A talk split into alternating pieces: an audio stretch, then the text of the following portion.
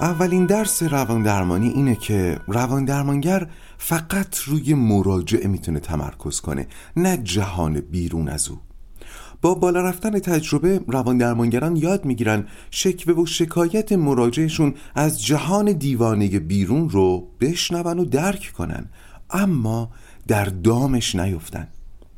در اتاق رواندرمانی نمیشه روی رابطه جهان با ما کار کرد، فقط میشه روی رابطه خودمون با جهان کار کنیم و البته رابطه جهان بیرون با ما همیشه متأثر از رابطه ما با جهان بیرونه، کم یا زیاد. پس اگر هم راهی برای تأثیر بر رابطه جهان با ما وجود داشته باشه، اون راه از رابطه خودمون با جهان آغاز میشه. این قاعده درباره زندگی آرتور شوپنهاور هم صدق میکنه.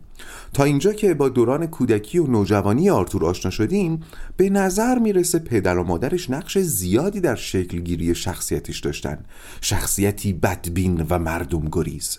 ولی اگر آرتور هم به یک رواندرمانگر مراجعه میکرد، بعد از شکوه و گلایه از بیمهری مادر و سختگیری پدر، آخرش باید به این دو سوال جواب میداد: چه نقشی برای خودت قائلی؟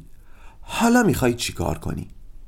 درسته که هاینریش و یوهانا چنان که باید پدر و مادری نمی کردن، ولی نباید خوی تند و خلق تنگ آرتور جوان رو صد درصد به اینها نسبت بدیم. در یادداشت‌های یوهانا اومده که آرتور حتی در سنین زیر پنج سال هم همین خلقیات رو از خودش نشون میداده و باعث رنجش پدر مادرش و اطرافیان میشده. اینطور که یوهانا نوشته، آرتور حتی به عنوان یه بچه دو سه ساله هم هیچ وقت نمیتونست محبت دیگران رو جلب کنه، که البته امروزه ما میدونیم حتی خلقیات هم توسط ژن منتقل میشه. من این قسمت رو که می نوشتم یاد حرف مادر بزرگم افتادم. مادر بزرگم می گفت من شش تا بچه داشتم و اولین بار که سینمو گذاشتم دهن هر کدوم از این بچه ها یه رفتاری نشون دادن که من اون رفتار رو هنوز درشون می بینم. مثلا یهو یه کاری می کنن که من یاد اون لحظه می افتم. به خاطر همین مادر بزرگ سنتی من اصلا باور نداره که آدم در بدو تولد مثل لوح سفیده. خلاصه گویا آرتور ژن بد اخلاقی داشته. حالا که بحث ژن شد، اینم بگم که سابقه که بیماری‌های روانی هم در خاندان شوپنهاور کم نبوده. خب پدرش هاینریش که خودکشی کرد، مادر خود هاینریش هم زنی پرخاشگر و بی‌ثبات بود که سالهای آخر عمرش در تیمارستان گذشت و آرتور سه تا عمو هم داشت که یکیشون کند ذهن بود، یکیشون هم چنان آدم لاابالی از آب در اومد که حتی سرنوشتش معلوم نیست، در جوانی گم و گور شد. خلاصه با اون زمینه ژنتیکی و اون زمینه تربیتی شخصیت آرتور در کودکی شکل گرفت و تا آخر عمر تقریباً هیچ تغییر نکرد. شاید مهمترین خصیصه شخصیتی آرتور شوپنهاور رو بشه خودبسندگی دونست. خودبسندگی که نهایتاً سر به تنهایی و بدبینی و مردمگریزی میکشید. از نامه‌های پدر مادرش معلومه که اونها هم نگران این مردمگریزی پسرشون بودن. پدرش واسش نوشته بود کاش یکم یاد میگرفتی همرنگ جماعت بشی. مادرش نوشته بود تو که میدونی من ارزشی برای آداب معاشرت‌های دست و پاگیر قائل نیستم، ولی تو دیگه شورشو در آوردی. خودتون تصور کنید دیگه، یه پسر نوجوان که نه با فامیل میجوشه، نه دوستی داره، با پدر مادرش هم کلاً قطعه و به خاطر هوش خیلی زیادش هم دیگران رو احمق میبینه و از مسخره کردنشون ابایی نداره. سفرنامه آرتور شانزده ساله به دور اروپا هم پر از ابراز انزجار این شکلی نسبت به پدیده‌های انسانیه. مثلا میرسیدن یه جا مجلس رقص بوده، آرتور تو سفرنامه‌اش نوشته فلان جا یه مش دلقک داشتن با موسیقی دم تکون میدادن. یا یه جا دیگه مراسم مذهبی خاصی رو میدیدن، آرتور مینوشت یه عده داشتن بعبع میکردن. خلاصه میخوام متوجه خلقش بشین، اونم تو پانزده شانزده سالگی.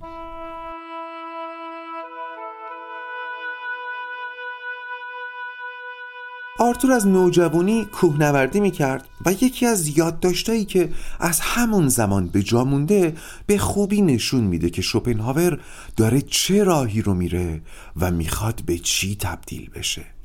مضمون این یادداشت اینه که زندگی فلسفی مثل کوهنوردیه. گوش کنید، زندگی فلسفی مثل کوهنوردیه. همین که اراده میکنی بری کوهنوردی، باید از شهر بزنی بیرون، یعنی از عامه جدا بشی. بعد که میرسی پای کوه، کلی آدم دیگه هم مثل خودت میبینی که میخوان از کوه بالا برن. ولی وقتی شروع میکنی به بالا رفتن، هرچی بالاتر بری تعداد همقطارانت کم و کمتر میشن و اگر پایمردی کنی و تا قله کوه بری اونجا دیگه جز خودت کسی نیست. به این ارتفاع رسیدن دو تا پیامد داره: تنهایی و دورایی. دورایی یعنی فاصله داشتن از همه چیز و همه کس. از روی قله نه تنها انسانها بلکه مسائل انسانی هم کوچیک دیده میشه، از جمله رنجها. یادتونه فیلیپ میگفت میخوام مثل شوپنهاور زندگی کنم تا رنج کمتری ببرم؟ حالا متوجه میشین چطور؟ و مخاطبان رواق میدونن آرتور شوپنهاور دنبال چی بود؟ دنبال دست پیدا کردن به طلسم چشم سحابی. چشم سحابی یعنی رسیدن به توانایی از دور نگریستن به زندگی، مثل نگریستن از ماه. اگر از روی ماه به زمین نگاه کنیم مسائل انسانی بی اهمیت میشن. از این فاصله یک کره خاکی میبینیم با انبوهی انسان که مثل یک ارگانیسم عمل میکنند، مثل کپک روی میوه پر از قارچ‌ها و باکتریایی که دارن توی هم میلولن. و دیگه اینکه یه دختر و پسر همدیگه رو دوست داشتن ولی به هم نرسیدن، اینکه یکی کارش رو دوست نداره، اینکه یکی پدرش رو از دست داده، مهم به نظر نمیاد. چشم سحابی یعنی این. و ما میدونیم که چشم سحابی تیغ دولبهیه که با یک لبش به جنگ ابزردی جهان و رنجهای بشری میرن، ولی لبه دیگهش میتونه خود زندگی رو نابود کنه، زندگی رو از حرارت بندازه و بیرنگش کنه. این مباحث در فصل پوچی رواق مطرح شده، هرچند اگر کسی رواق رو نشنیده همیشه توصیه من اینه که از اپیزود اول و به ترتیب بشنوه. باری آرتور اون کاشفی بود که دنبال طلسم چشم سحابی رفت و پیداش کرد و تا پایان عمر از این کشف به خودش میبالید و با تکیه بر همین سلاح بود که تونست اینقدر جامع به مسائل انسان نگاه کنه. از دور دیدن، وسیع‌تر دیدن دیگه. البته گویا آرتور در جوانی و زمانی که تازه به این طلسم دست پیدا کرده بود به خطرهاشم پی میبره و همون زمان نامه‌ای برای پیری خودش مینویسه با این مضمون که آرتور یادت باشه نباید بذاری قضاوت‌های ذهنیت راه رو بر قضاوت‌های عینی ببنده. ولی گویا با گذر سالیان این طلسم چشم سحابی بود که غلبه کرد.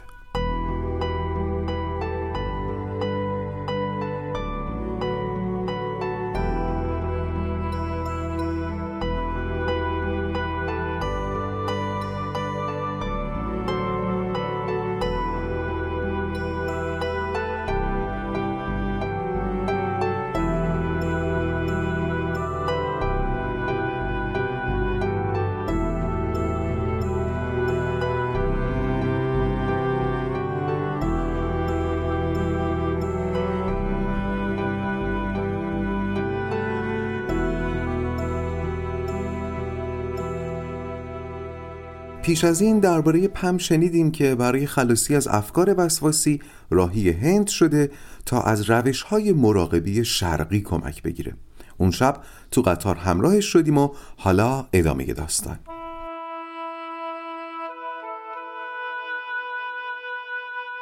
پم با صدای توقف قطار از خواب بیدار شد. همون لحظه فهمید دیشب خواب عمیق و راحتی داشته که مدت‌ها ازش محروم بود. به خودش که اومد دید توی کوپه تنها نیست، یا آقای هندی هم سوار شده و کنج مخالف کوپه نشسته. پم بلند شد، سری به نشانه احترام تکون داد و جواب گرفت. بعد از پنجره کثیف قطار به بیرون نگاه کرد. مردمی رو دید که داشتن آیین و مناسکی به جا می آوردن. مشغول تماشا شد. همین موقع یه پسر بچه از پشت شیشه بهش علامت داد که اگر میخواد شیشه کوپه‌ش رو براش تمیز کنه. پم با اشتیاق سرش رو به نشونه تایید تکون داد و پسر بچه اول خندید، بعد شروع کرد به تمیز کردن شیشه و انعام خوبی هم گرفت. پم با خودش فکر کرد از روز اولی که وارد هند شده تا حالا این اولین پیشنهادی بود که واقعا بهش نیاز داشت، ولی تا دلتون بخواد پیشنهاد رد کرده بود. از پیشنهاد واکس و حنا و زیورالات و خوراکی‌های غیر بهداشتی بگیر تا حتی پیشنهادهای بی‌شرمانه، ولی هر پیشنهادی رو که رد می‌کرد انگار پیشنهاد دهنده حریص‌تر می‌شد. همینطور که از پنجره به بیرون نگاه میکرد، صف دختر پسرای جوانی رو دید که مجسمه بزرگی از یک خدای هندی به نام گانشا رو برکجاوه میبردن و همزمان دخترها برگ گل تو هوا میافشوندن و پسرها عود میسوزوندن و دست جمعی آواز میخوندن. پم متوجه شد همسفر جدیدش مشغول آماده کردن چاییه. پس از فرصت استفاده کرد تا کمی براندازش کنه. آقای هندی در نگاه اول ظاهر مردانه جذابی داشت. پیراهن و شلوار کتونی سرتاپا سفیدی تنش بود و پم تعجب میکرد تو این کشور چطور کسی میتونه لباس سفید تنش کنه و از کثیف شدنش نترسه و عجیبتر این که ایشون هیچ کثیف نشده بود. پم تصمیم گرفت سر صحبت رو باز کنه و از مرد پرسید: ببخشید اینا دارن چی میخونن؟ پم که سوالشو پرسید، آقای هندی داشت چایی میخورد و با شنیدن صدای پم چایی جهید تو گلوش و افتاد به سرفه کردن. پم لبخند زد. این سناریو انقدر براش تکرار شده که دیگه براش عادیه. خیلی براش پیش میاد که وقتی سر صحبتو با مردی باز میکنه، مرد دست و پاشو گم کنه. خلاصه این چایی تو گلو جهیدن ها برای پم خاطر است. اولین جمله آقای هندی هم خیلی خوب حرفای منو تایید میکنه. ایشون سرفش که بند اومد گفت: ببخشید یه لحظه یاد فیلم‌های آمریکایی افتادم که توش خانومه از آقای سوال میپرسه و داستان از همونجا شروع میشه. البته اینقدر لحن و کلماتش محترمانه بود که پم معذب نشد. انگلیسی رو هم خیلی خوب صحبت میکرد، جوری که پم حد زد تجربه زندگی در غرب هم داره. مرد ادامه داد: شعری که میخونن در ستایش گاناپاتیه و ازش میخوان سال دیگه هم به روستاشون بیاد. پم گفت: من فکر میکردم این خدایی که حمله میکنن گانشا باشه.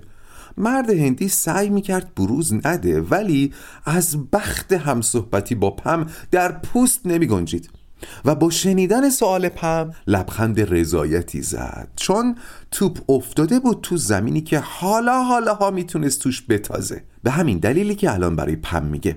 مرد گفت: در هند هزار تا خدا وجود داره و هر خدا هزار تا اسم داره. گانشا هم همینطور، یه اسم دیگهش گاناپاتیه. بعدش هم شروع کرد از آداب و مناسک ستایش گانشا گفتن و انصافاً هم خوب حرف میزد و توجه پم رو کاملا جلب کرده بود. کل مراسمی رو که اون ور شیشه داشت زنده برگزار میشد، آقای هندی این ور شیشه گزارش میکرد با تمام جزئیات و تاریخچه و سمبول ها و معانیشون، حتی اینکه دیروز چی کار کردن، فردا چی کار میکنن، روز آخر قراره چی کار کنن. پم از دانش و فن قصه‌گویی مرد هندی ذوق کرده بود و مرد هندی از اقبال همصحبتی با پم و البته حین قصه‌گویی محو جزئیات صورت و حالات پم شده بود و با خودش میگفت: خدایا این انگار از حکاکیای کاماسوترا بیرون اومده. و همونطور که قبلا گفتم، ایشون هم نمیتونست جلوی خیال بافیاشو بگیره و داشت به آینده فکر میکرد، مثلا به این که این آشنایی تا کجا میتونه پیش بره. آیا ممکنه در طالعم اومده باشه که روزی بتونم این زن رو لمس کنم؟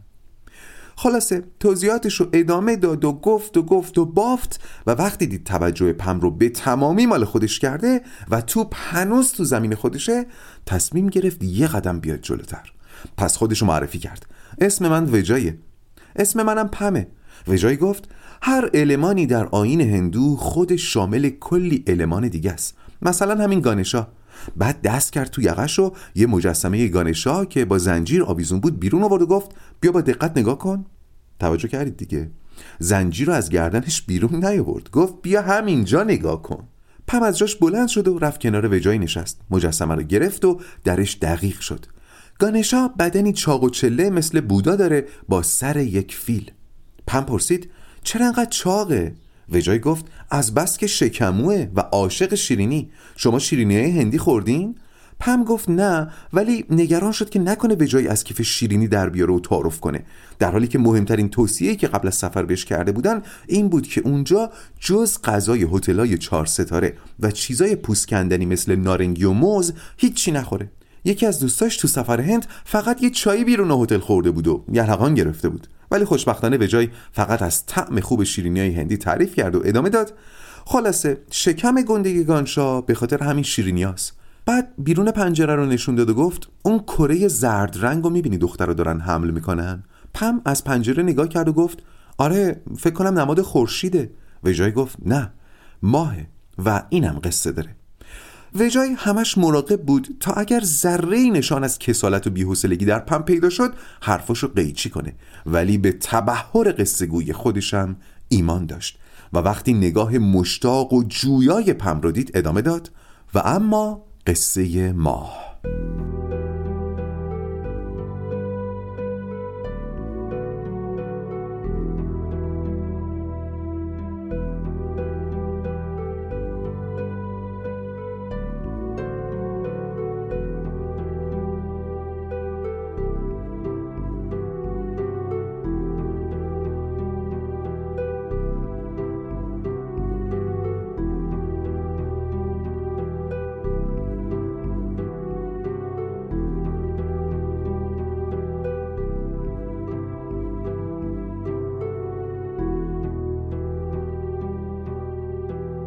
میگن یه شب که گانشا به یه مهمونی دعوت بود، تو مهمونی اینقدر شیرینی خورد که شکمش دو برابر باد کرد، جوری که حتی نمیتونست درست راه بره. از مهمونی که اومد بیرون تلو خوران و به سختی راهش رو پیش گرفت و رفت، ولی یه جا دیگه تعادلش از دست داد و چنان خورد زمین که هر چی خورده بود از هر روزن بدنش زد بیرون. پم خندید و گفت ای، و جایی گفت آره، صحنه خیلی خنده‌دار و خجالت‌آوری بود، ولی خوشبختانه کسی این صحنه رو ندید به جز ماه که اونم مثل شما زد زیر خنده. پم پرسید گانشا چی کار کرد؟ وجای گفت گانشا عصبانی شد و ماه رو از جهان اخراج کرد. پم گفت اوه. وجای ادامه داد وقتی آسمون شب بی ماه موند مردم خیلی ناراحت شدن و گریه زاری سر دادن و به درگاه شیوا پدر گانشا استغاثه کردن که ماه رو بهشون برگردونه. شیوا هم پادرمیونی کرد و بالاخره گانشا حاضر شد در مجازات ماه تخفیف بده، اینطور که هر سی شب فقط یک بار ماه اجازه داره با رخ کامل ظاهر بشه و باقی شبها باید هلالی باشه. ابتدا و انتهای این سی شب هم باید در محاق بره. همینطور که وجای اینا رو تعریف میکرد و پم کنارش خم شده بود تا گانشا رو با دقت ببینه، قلب وجای جوری میزد که نگران بود پم صداشو بشنوه و بگه خاک تو سرت مرتی که بی جنبه. پم برای وجای تجسم ساراسواتی الهه زیبایی بود و الان که عطر پم توی مشامش میپیچید، حضور لطیفش رو کنارش حس میکرد و میتونست باش حرف بزنه. سلول سلول بدنش نبض داشت. البته از حق نگذریم، پم هم حین نظاره گانشا حواسش به وجای بود. پوست شکلاتی رنگش، ریش خلوت و آنکادر شده قشنگش، عطر شیرین و گرمش، نزاکتش و البته صدای آرامش بخش وجای برای پم جذاب بود و حتی از ذهنش عبور کرد که اگه به جای کوپه قطار توی لابی هتل هم دیگر رو دیده بودیم ماجرا چطور پیش می رفت؟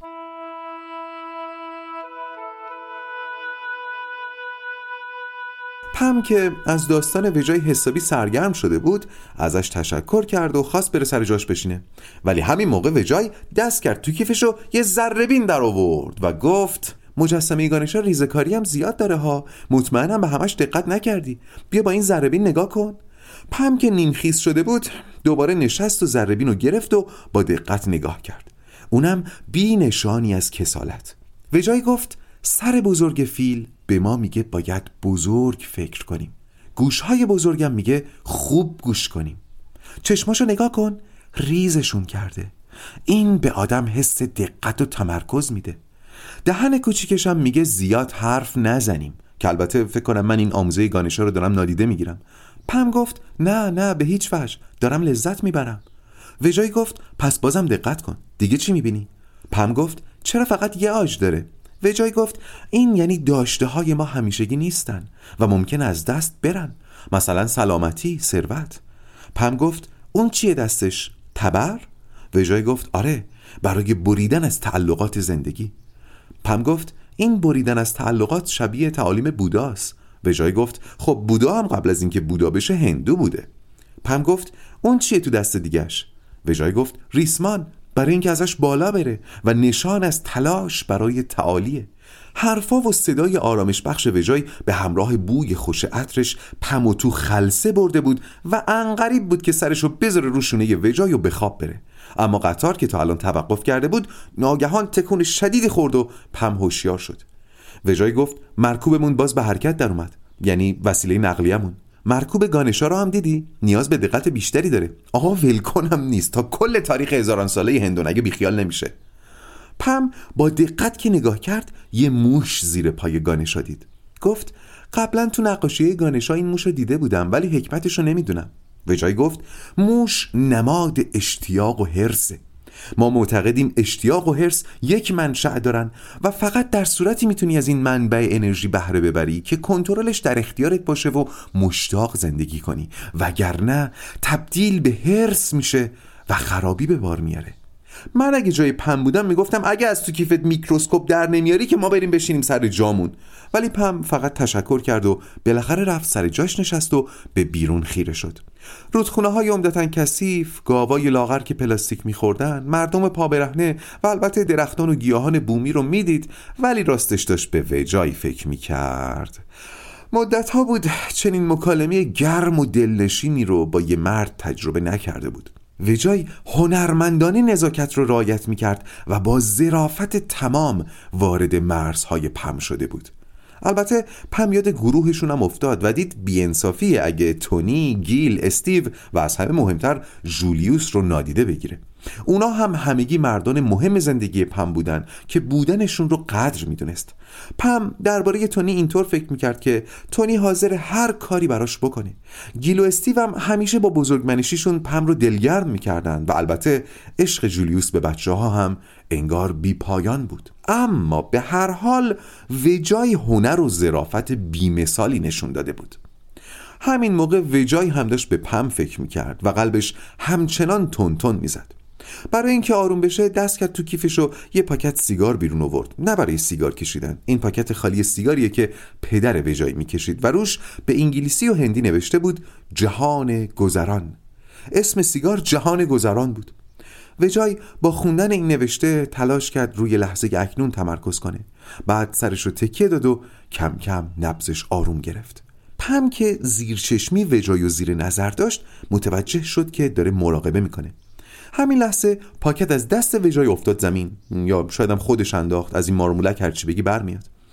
پم پاکت رو برداشت و نوشته روش رو خوند و گفت چه اسم عجیبی برای سیگار انتخاب کردن.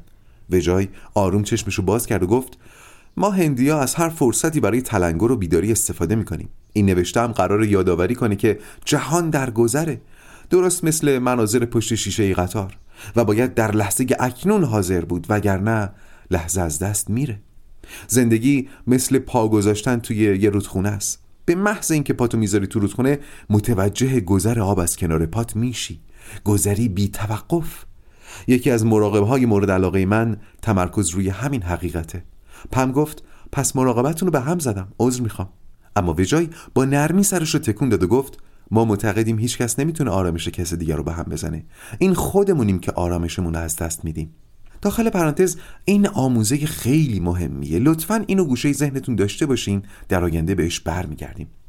باری وجای متوجه اشتیاق شدید خودش بود، اشتیاق برای ادامه این همصحبتی، اشتیاق برای دوباره متعجب کردن پم، خندوندنش یا دیدن حس قدردانی تو صورتش. ولی به خودش یادآوری کرد که این زن هم بخشی از نمایش گذران زندگیه، مبادا فراموش کنی. البته کلمات بعدی رو جوری انتخاب کرد که با این واقعیت در تضاد بود. وجای گفت راستش میخوام اعتراف کنم این هم صحبتی برام خیلی ارزشمنده و مطمئنم تا مدتها حتی از فکر کردن بهش لذت خواهم برد. من تا چند دقیقه دیگه پیاده میشم، دارم به معبد آشرام میرم. اونجا قراره ده روز روزه سکوت بگیرم و این هم صحبتی قبل از اون سکوت طولانی برام حکم آرزوی قبل از اعدام داره، مثل فیلم‌های آمریکایی که به اعدامی اجازه میدن قبل از مرگ یه غذای خوشمزه بخوره. پم خیلی اهل فیلم نبود، یا حداقل این فیلم‌ها، و این تشبیه وجایو خیلی درک نکرد، ولی از حرفش جا خورد و گفت چه جالب، منم دارم میرم آشرام ولی نمیدونستم اونجا قراره ده روز روزه سکوت بگیریم. به جای گفت سکوت مهمترین اصل مراقبه است. توی آشرام جز سوالات ضروری، اونم از کارکنان معبد، اجازه هیچ صحبتی نداریم. تجربه قبلی نداشتین؟ پم گفت نه، من استاد دانشگاه هم زبان فرانسه درس میدم. یکی از دانشجوام که پارسال اینجا آمده بود و تجربه خوب و شفابخشی داشت به منم توصیه کرد بیام. فقط هم گفت با ذهن باز برو، ولی دیگه از جزئیاتش برام نگفت، مثلا همین ده روز سکوت. این موقع ویجای داشت سرشو به دو طرف تکون میداد، مثل موقعی که ما میگیم. پم گفت کار غلطی کردم؟ ویجای خندید و گفت نه، یادتون باشه توی هند تکون دادن سر به دو طرف یعنی موافقت و تکون دادن سر به بالا و پایین یعنی مخالفت، درست برعکس فرهنگ آمریکایی. پم یه لحظه تمام طول سفرشو مرور کرد و یادش اومد هر بار هر کی پیشنهادی براش داشت هر چقدر سرشو به اطراف تکون میداد اونا مصرتر میشدن و الان دلیلشو میفهمید. یه آقای اکبری هم بود که با زبان اشاره بهش پیشنهاد بی‌شرمانه داد و پم واسه اونم سرشو به اطراف تکون داده بود. خدایا، پم تو این فکرها بود که وجای گفت من همیشه به دوستای غربی میگم هر کسو به مراقبه هندی تشویق میکنید از سختیاش هم بگید، واقعا ساده نیست، مخصوصا جایی مثل آشرام. مراقبه از ساعت چهار صبح شروع میشه، روزی یه وعده غذا میدن، جای خواب راحت ندارن، از دوش روزانه خبری نیست، رعایت سکوت هم که به جدی ترین شکل لازمه. همینطور که ویجای اینا رو میگفت تو دل پم خالی میشد. همین موقع سرعت قطار شروع کرد به کم شدن. پم که حسابی مضطرب شده بود حس میکرد به سمت قربانگاه میره و به این نتیجه رسید که اون اعدامی که ویجای میگفت در واقع خود پمه. ویجای گفت دیگه رسیدیم. بعد از جاش بلند شد که وسایلش رو برداره و گفت تجربه آغاز می شود. پم که دیگه واقعا ترسیده بود گفت یعنی اگه اونجا همو ببینیم هم نمیتونیم با هم حرف بزنیم؟ ویجای گفت نه. پم گفت از زبان اشاره چی؟ ویجای گفت نه. پم که فقط دنبال چاره میگشت گفت نوشتاری چی؟ من قلم و کاغذ همرامه. ویجای لبخند زد و گفت سکوت عظیم تنها راه بهره بردن از آشرامه.